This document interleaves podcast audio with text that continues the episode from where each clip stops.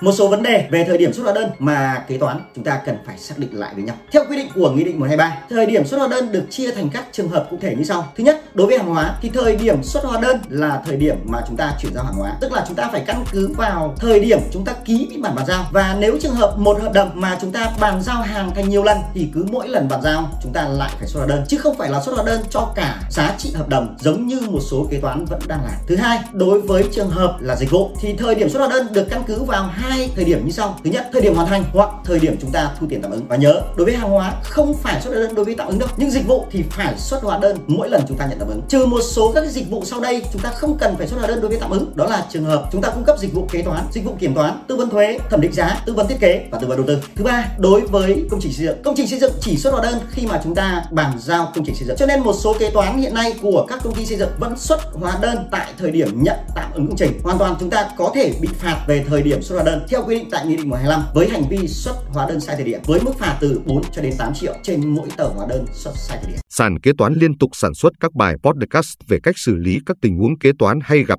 được xây dựng bởi các kế toán trưởng nhiều năm kinh nghiệm. Để nghe đầy đủ và nhận thông báo bài podcast mới nhất, mời bạn tải ứng dụng sàn kế toán, tìm việc làm kế toán ở trên chợ ứng dụng CH Play đối với máy Android hoặc App Store đối với máy iPhone.